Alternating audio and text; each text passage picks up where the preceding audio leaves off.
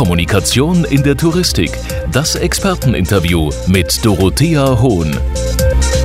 Für die Reisebranche ist die momentane Situation eine riesige Herausforderung.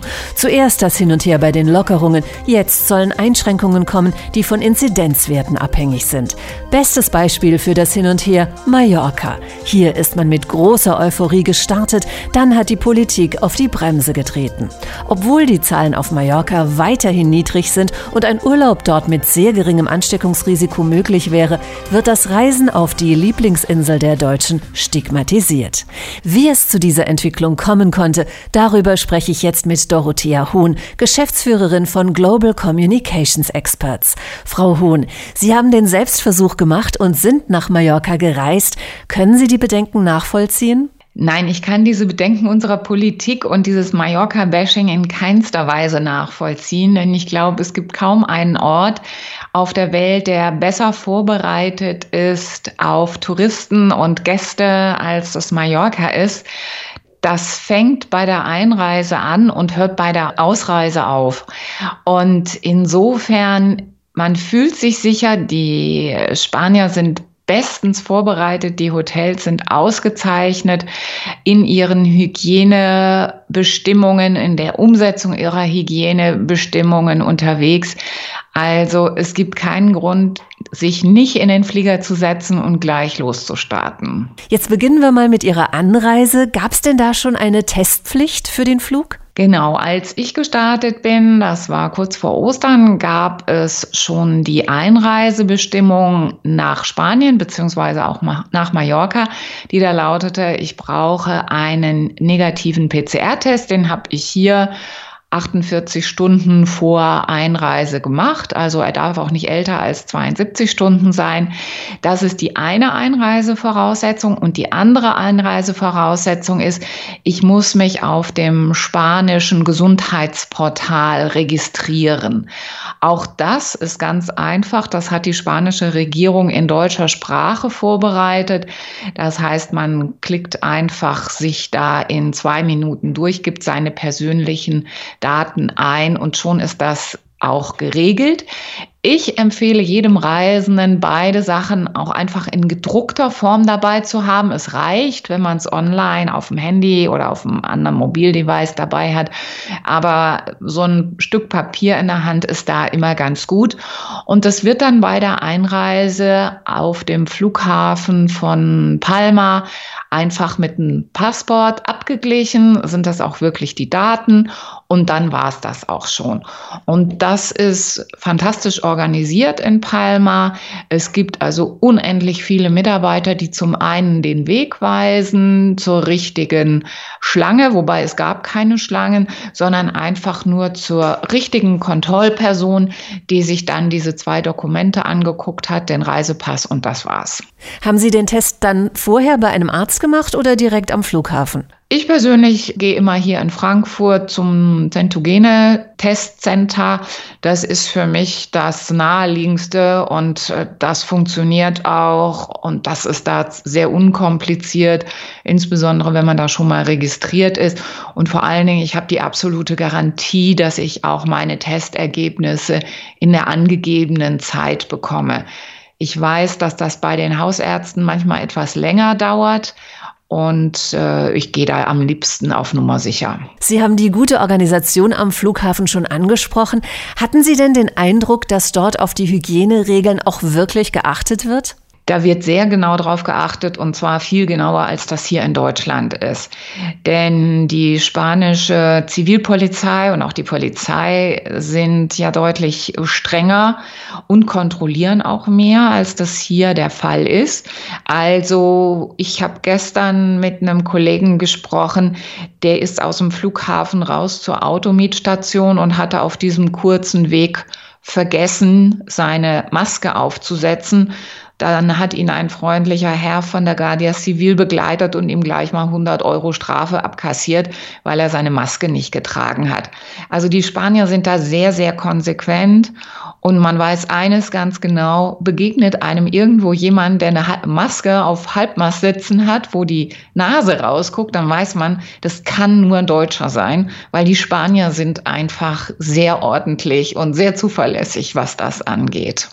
Wie haben Sie denn Ihren Aufenthalt auf Mallorca verbracht? Waren Sie da im Hotel oder in einer Ferienwohnung? Ich habe meinen Aufenthalt in verschiedenen Hotels verbracht, denn es gilt ja nach wie vor Folgendes. Die Restaurants und Bars sind auf Mallorca nur bis 17 Uhr geöffnet. Die Hotelrestaurants hingegen für die Hotelgäste ganz normal. Das heißt, ich habe mir überlegt, wenn ich jetzt eine Ferienwohnung oder ein Ferienhaus miete, dann müsste ich halt tatsächlich mich jeden Abend selber versorgen und darauf hatte ich keine Lust, sondern ich wollte gerne abends schön verwöhnt werden, denn das alle kennen wir ja gar nicht mehr, wie das ist, im Restaurant zu sitzen und bedient zu werden und ein schönes Essen serviert zu bekommen. Also habe ich mich entschieden, ins Hotel zu gehen. Und da ich fast zwei Wochen auf der Insel war, habe ich gedacht, zwei Wochen dasselbe Hotel ist ja dann auch langweilig, zumal meine Aktivitäten sehr unterschiedlich sind. Und insofern habe ich mir einfach einen schönen Urlaub mit drei verschiedenen Hotels zusammengestellt. Dann konnte ich auch in verschiedenen Hotelrestaurants essen und hatte verschiedene Erlebnisse, was das Ganze angeht. Und äh, so hat sich das also auch genau angefühlt wie ein ganz normaler Urlaub ohne diese schwierigen Bedingungen. Ich habe dann zwar ab und zu auch mal mittags was gegessen, unterwegs in den schönen spanischen Städten oder am Strand.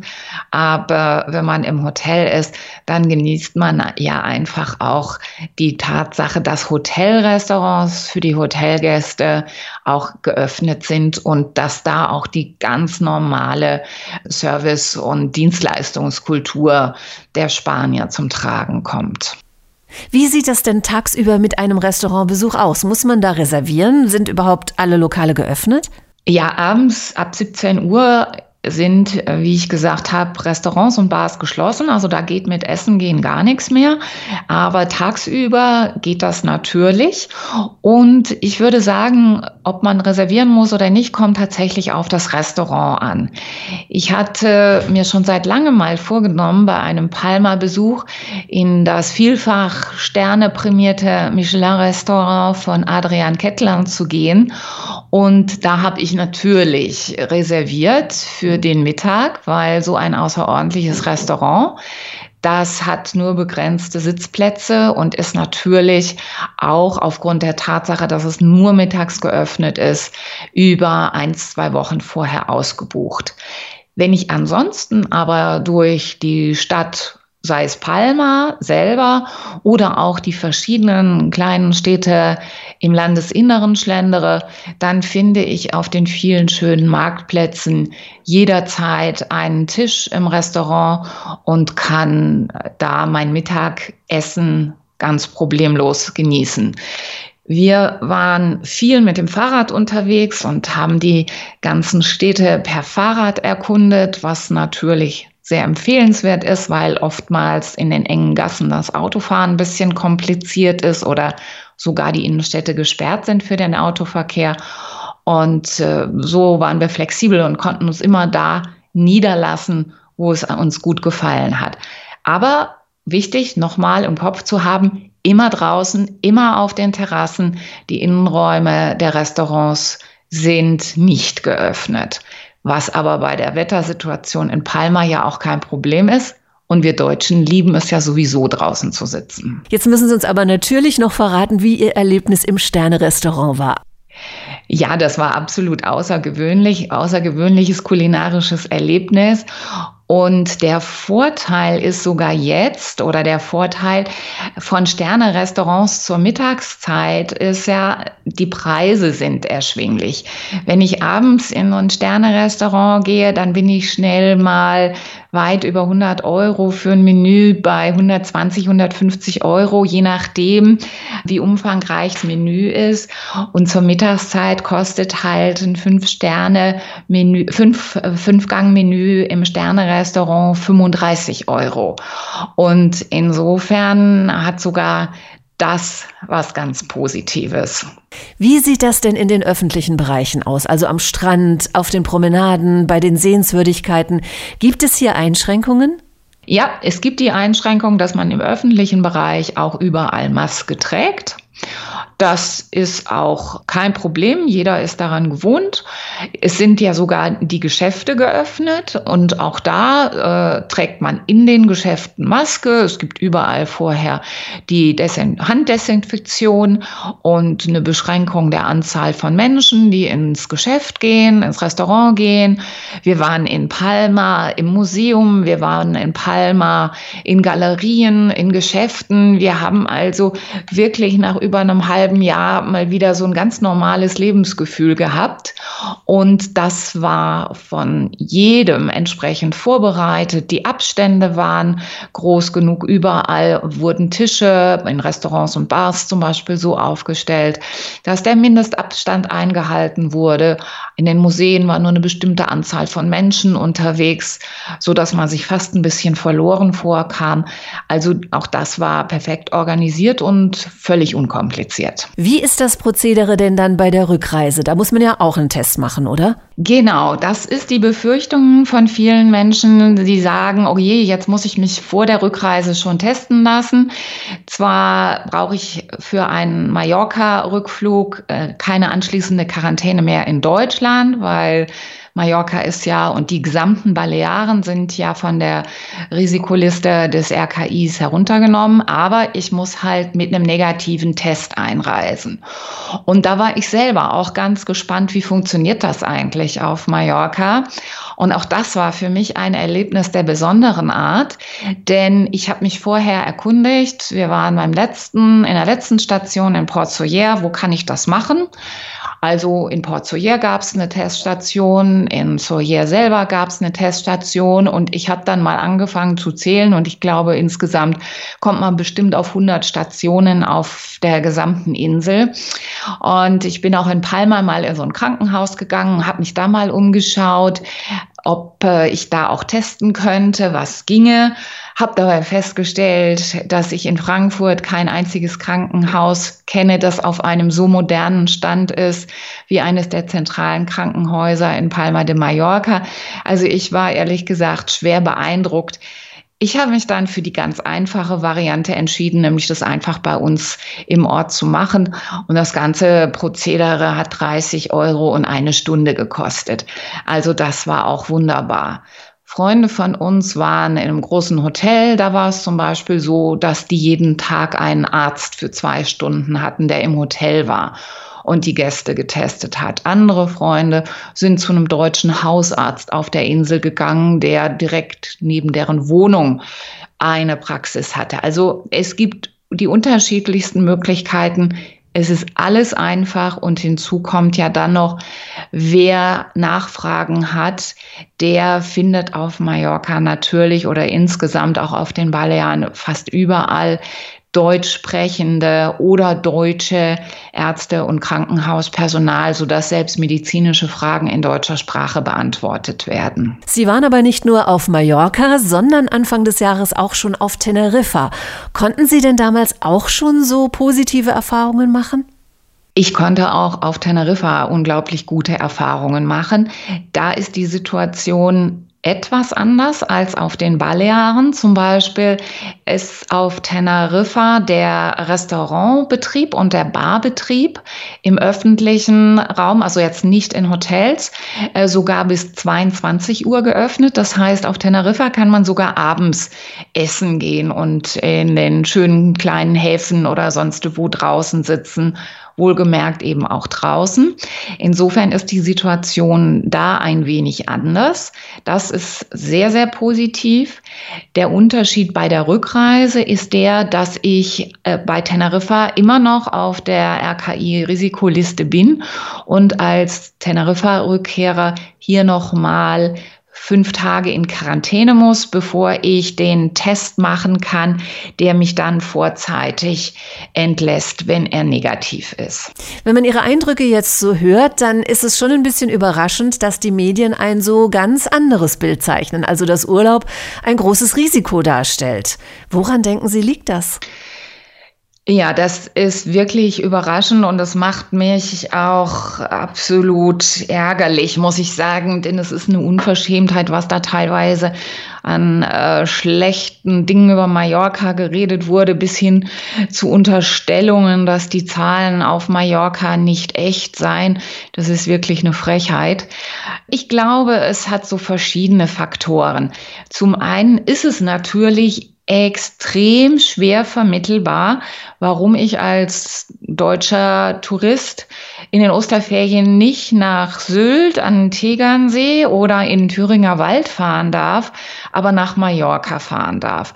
Das zu vermitteln fällt Politik und Entscheidungsträgern schwer und äh, jeder klar denkende Mensch versteht das nicht und für den ist es nicht nachvollziehbar, denn jeder, der auf einer deutschen Insel ist, könnte sich genauso gut vorbereiten wie auf einer spanischen Insel. Damit ist diese Mallorca-Diskussion für für ein Politiker sicherlich schwer zu führen. Äh, das ist der eine Punkt. Der andere Punkt ist sicherlich immer wieder dieses schöne äh, Thema der deutschen Neidkultur. Also was ich selber jetzt gerade nicht kann, warum auch immer oder warum auch immer ich mich selber ähm, nicht traue zu reisen, das will ich dann auch gar keinem anderen erst gönnen. Also ich kann nicht, dann sollen alle anderen gefälligst auch zu Hause bleiben. Das ist mit Sicherheit auch ein zweiter Punkt. Und der dritte ist, ist, wir haben Entscheidungsträger hier, die natürlich gar keine Situation vor Ort wirklich beurteilen können. Von unseren Politikern war kein Mensch da. Keiner hat sich selber vor Ort mal ein Bild gemacht. Es reden alle über irgendwelche Dinge, von denen sie keinen persönlichen Eindruck haben und keine persönliche Erfahrung haben. Und das finde ich das Bedauerlichste, weil ich hasse nichts mehr, als wenn Leute über Dinge reden, von denen sie keine Ahnung haben. Haben die Touristiker denn überhaupt eine Chance, mit ihrer Kommunikation dagegen zu steuern? Das ist eine gute Frage. Die Durchschlagskraft unserer Branche ist ja in den Berliner Entscheidungsprozessen leider sehr, sehr gering. Und selbst die Anfang des Jahres veröffentlichte Studie des RKI, was ja für uns die Messlatte schlechthin ist, hat ja ganz klar ausgesagt, dass der Tourismus praktisch keinen Einfluss auf die Entwicklung von Infektionszahlen hat. Aber selbst diese harten Fakten unterstrichen und unterstützt durch die Kommunikation unserer touristischen Verbände findet keinen wirklichen Nachhall in der Entscheidungsfindung in Berlin. Und das ist das, was unsere gesamte Branche ja nun auch wirklich hochgradig frustriert. Die deutsche Gastronomie, die deutsche Hotellerie hat sich im letzten Jahr schon hervorragend vorbereitet. Es wurden unendliche Investitionen getätigt, um wirklich den Aufenthalt auch in unseren Hotels und in unseren Restaurants sicher zu machen. Wir wissen, dass dort das Infektionsgeschehen nicht stattfindet. Und dennoch werden immer wieder Entscheidungen gegen Reisen jeglicher Art getroffen. Das ist extrem bedauerlich und unsere Verbände, die ja unsere Fürsprecher sind, die haben nicht das Ohr und finden nicht das Gehör in Berlin, wie es eigentlich sein sollte. Und leider ziehen die Medien auch entsprechend mit. Denn die Schlagzeilen, die man nach Ostern sieht, die gehen ja eher in die Richtung, meine Güte, jetzt ist Ostern vorbei und Mallorca hat immer noch keine höheren Zahlen. Welch Wunder, was ist da nur passiert? Und das ist einfach unfassbar. Haben Sie eine Erklärung dafür, warum es positive Nachrichten momentan so schwer haben, die mediale Aufmerksamkeit zu bekommen? Ja, positive Nachrichten sind natürlich kontraproduktiv, wenn man als Regierung und als Entscheidungsträger einen weiteren Lockdown durchsetzen will und an noch härtere Maßnahmen gehen will und die Leute noch mehr wegsperren will. Es ist ja eine gute äh, Vergleichsmöglichkeit gegeben. Gerade letzte Woche haben sich zahlreiche Ärzte und Aerosolforscher zusammengeschlossen und gesagt, nein, sperrt die Leute nicht ein, sondern lasst sie raus, weil draußen passiert nichts. Was hat das bewirkt? Nichts. Es wird darüber gesprochen, wie man noch mehr die Leute beschränken kann und sie Leute noch mehr zu Hause lassen kann. Das ist eine ähnliche Diskussion. Also insofern Diese Frage macht mich leider ratlos und ich kann sie nicht beantworten. Hm?